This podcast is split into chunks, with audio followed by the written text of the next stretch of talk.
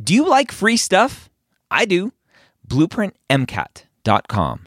Go sign up for a free account, get access to Blueprint MCAT's diagnostic, Blueprint MCAT's full length one, Blueprint MCAT's amazing brand new spaced repetition platform with over 1,600 flashcards already made for you, as well as their amazing study planner tool. Schedule out the content so you know if you are on track to take the MCAT when you need to. Again, that's blueprintmcat.com for all of those free goodies. The MCAT podcast, session number 88.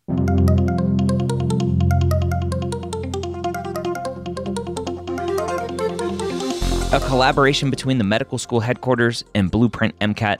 The MCAT podcast is free MCAT prep to help you understand the MCAT, teach you how to break down questions, and give you the skills and confidence to get the score you want on your MCAT test day. Learn more about Blueprint MCAT at blueprintprep.com/mcat. Welcome to the MCAT podcast. My name is Dr. Ryan Gray from the medical school headquarters, and as always, I'm joined by Brian from Next Step Test Prep. And this week, we're starting off a sequence of episodes all about physics, one of the hardest subjects on the MCAT. So we're going to dive into some physics to help you on your MCAT. Let's go ahead and jump right in. All right, Brian, we're back. Last four episodes or so, we've covered psych soc, more of the quote unquote easier, softer sciences. Now we've reversed gears and we're gonna we're gonna hit it hard with some physics questions. Yeah, absolutely. Right. Go to the complete other end of the scale where instead of the softest, it's the hardest of the hard sciences. And you know, give the listeners about a month of physics practice. What makes physics so hard for students? Well, so there's the metaphorical hard science, meaning there's a lot of numbers and kind of fact or truth to it, the, what the way scientists would describe it. I mean, I think it's hard for MCAT students. Um, number one because of the math right i mean some students that just not tend to be very mathy and certainly not under pressure right you got no calculator on test day and these days everybody has a phone in the hand but in their hand by the time they're like two years old which has a calculator function right so um, I thought it was bad all the way back in the 90s when they started allowing calculators on the SAT. Now I feel like a dinosaur. Like now everybody's got calculators all the time. So that that's a part of it. Um, and then on top of it, there's also a lot of students tend to take physics either, you know, AP physics in high school or they take it as freshmen. They get it out of the way really early. And of course, then when they roll around to their MCAT, junior year, senior year, even after college, it's been a long time since they've taken the MCAT. Uh, so since they've taken physics, excuse me. Um, and then finally, it's also that physics is just kind of the the orphan science that it lives over on the side, in in a way that it doesn't often in in an obvious way directly plug into chem and orgo and biochem and bio. And you can create this whole matrix of all your other classes where the info kind of relates to each other. And then over there on the side you have physics asking you questions about shooting cannonballs in the air. Yeah. And and boxes on incline or, or decline um, ramps with some random coefficient of friction Mm-hmm, right, exactly. Um, so I figure we get a little practice in and, and review some of the underlying concepts over the next a few sessions for for folks. Alrighty. So as always, if you want to follow along with us, you can get the handouts at the MCATpodcast.com. Go to session 88 where these will live. So I'll start here with question six, and I will warn you right off the, the bat that I probably will not get any of these right. So okay. that is my burden to bear. Uh, question six By what factor does the period of oscillation of a pendulum change when its length is extended from one centimeter to nine centimeters? Oh, okay. pendulum questions. Those are fun. Mm-hmm. So it's it's in the length has gone up by nine. Yeah, factor in nine. So just generally, Ryan, if you have a, a pendulum that's a lot longer, do you imagine that it would talk back and forth or swing back and forth faster or slower? Slower. Right, it's going to slow down. Yep. And period we want to remember is the time it takes to oscillate all the way out and then back again. Yeah. So if it's going to go slower, then the period would have to do what? Um, it would have to uh increase as well. Wait, no, yeah, it, yeah, it would have increase. to Yep, more time. Yeah, Yep. Yeah, More it takes you more time Yeah. to talk out and back in. Yeah. Yep. All right, so let's So read if- the answers here real, real quick. So its original period is multiplied by 0.33, so that doesn't make sense because that would hmm slow it down. Its original period is multiplied by 2, uh, is B. C is multiplied by 3, or D is multiplied by 9. So now you just have to know the equation for period and figure that out. hmm Yep. So we said it's going to slow down, which means it's going to take more time. So, Yeah. like you said, it has to be B, C, or D. It's going to take more time. Yeah. And just thinking about how equations are arranged, if you take one of the variables and give it a 9x, multiply it by 9, our, Yeah. our choices, Ryan, here are 2, 3, and 9. Yeah.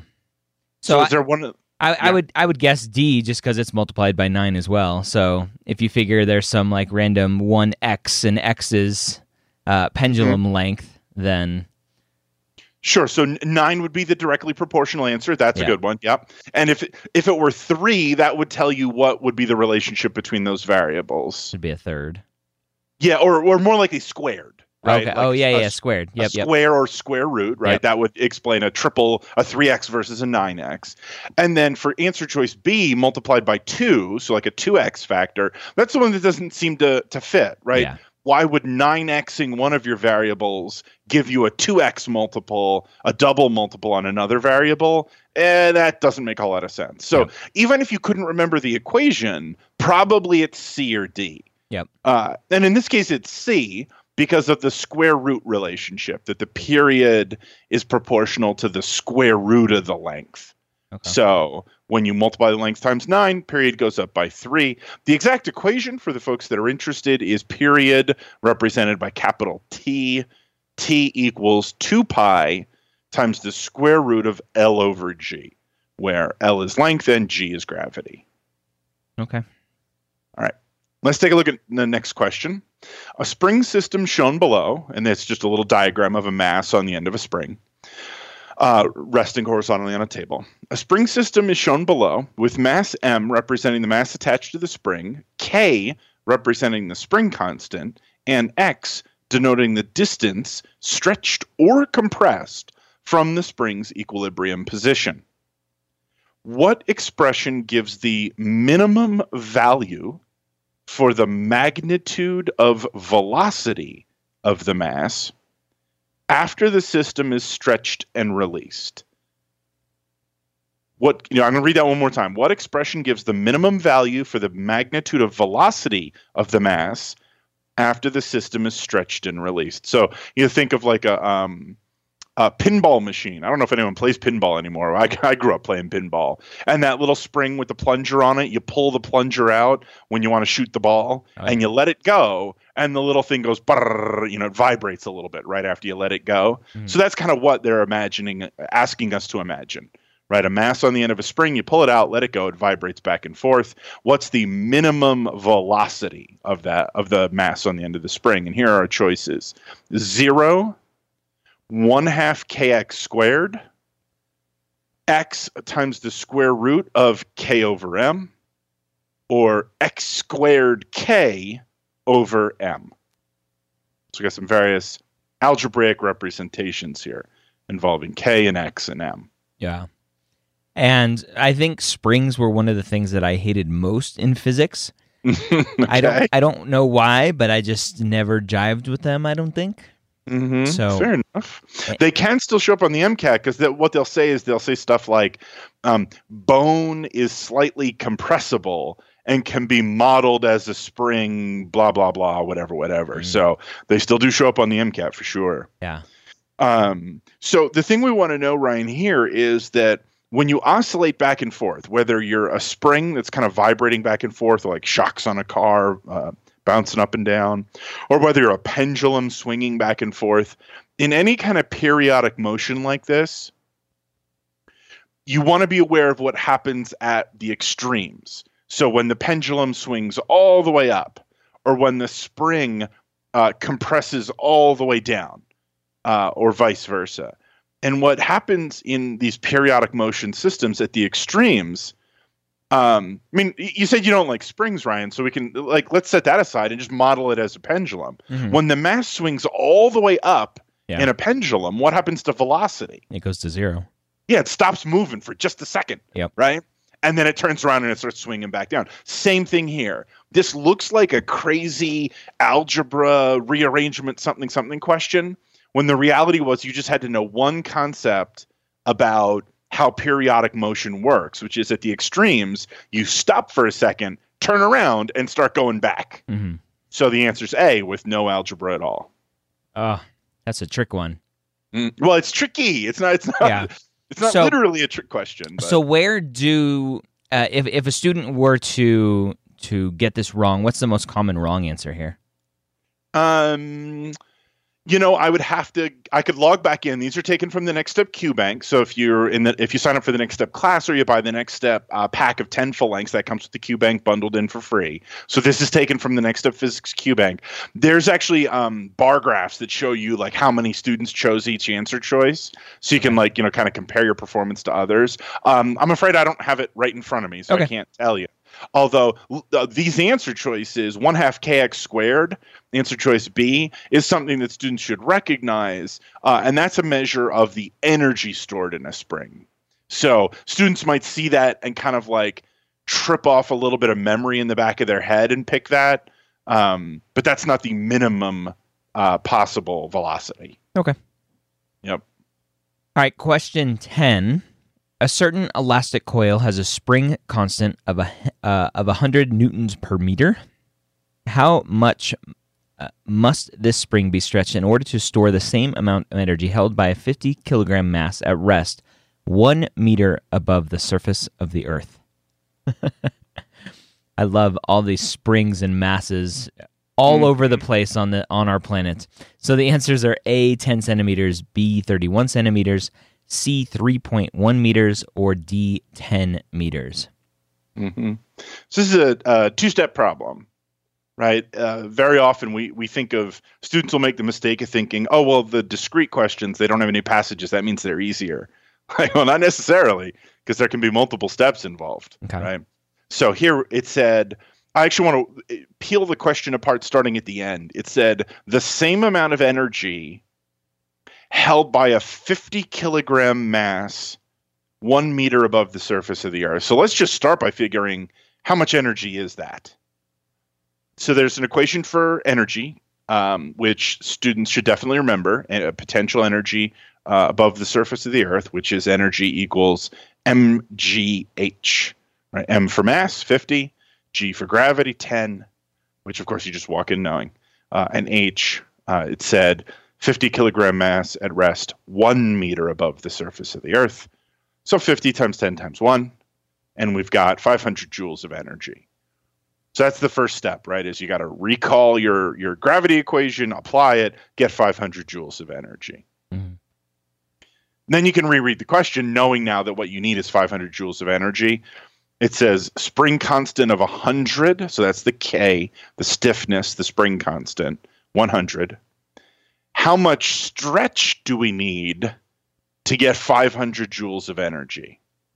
And so that's the next part you got to remember, uh, which is the energy stored in a spring is one half kx squared.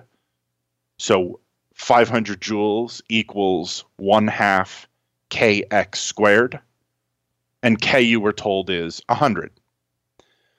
So uh, you just do a little bit of algebra, right? You've got 500 equals one half kx squared. Multiply the one half over, um, or multiply both sides by two. So then you have a thousand equals kx squared. And remember, k was 100. Mhm. So you've got a thousand equals 100 x squared. Divide the 100 over, you've got x squared equals 10. And then what's the square root of 10? You don't have to know exactly, but you should know that 3 squared is 9. Yep. So it's right right about 3 is your answer. Okay. So where so you have 31 centimeters on here and 3.1 meters. Mm-hmm. Is that a very common thing that students will get tripped up on the the Yeah, things there? yeah, you got to Got to watch your units. The units, right? yeah. You- That's the word I was thinking of. Got to watch your units, yeah. And typically you're going to be working in SI units on the MCAT. So the base unit for length is meter. So if you're doing your math and you get to three, unless at some point you converted everything to something else, then the answer when you get to us about three is three meters. Answer choice C. Um, and you can see that in the question, right? The spring constant was expressed as 100 newtons per meter, so that you know, oh, okay, I'm working in meters. All right, so the the big take home message here is know all of the equations for springs. Mm-hmm. Yeah, well, no, of course, know all of the equations, period.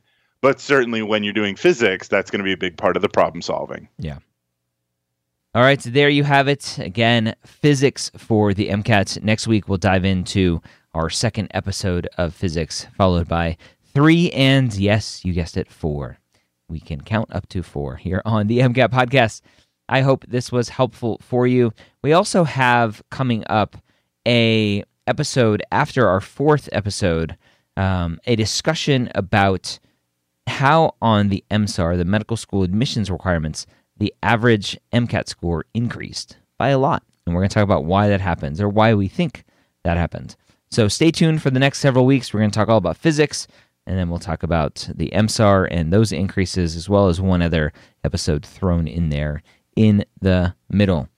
Don't forget to check out everything that Next Step Test Prep has to offer.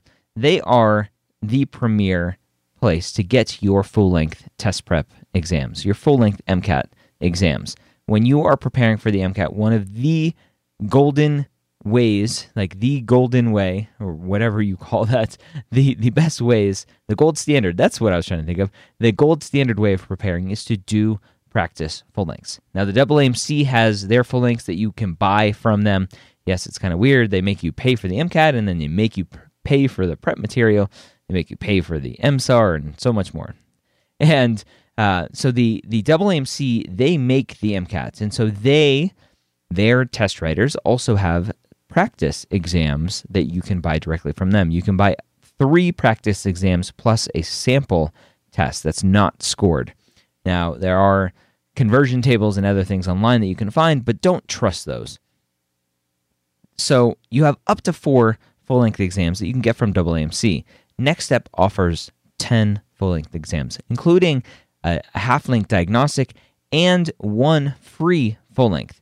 If you go to nextsteptestprep.com, you can use the promo code MCATPOD, that's all capital letters M C A T P O D, to save some money on your full length exams or sign up to get the half length diagnostic and the free, one free full length as well. So, thank you for checking out the MCAT podcast. And don't forget to go check out Next Step Test Prep and everything that they can offer you to help you on your MCAT test day. Have a great week. We'll see you next time here for another episode of Physics.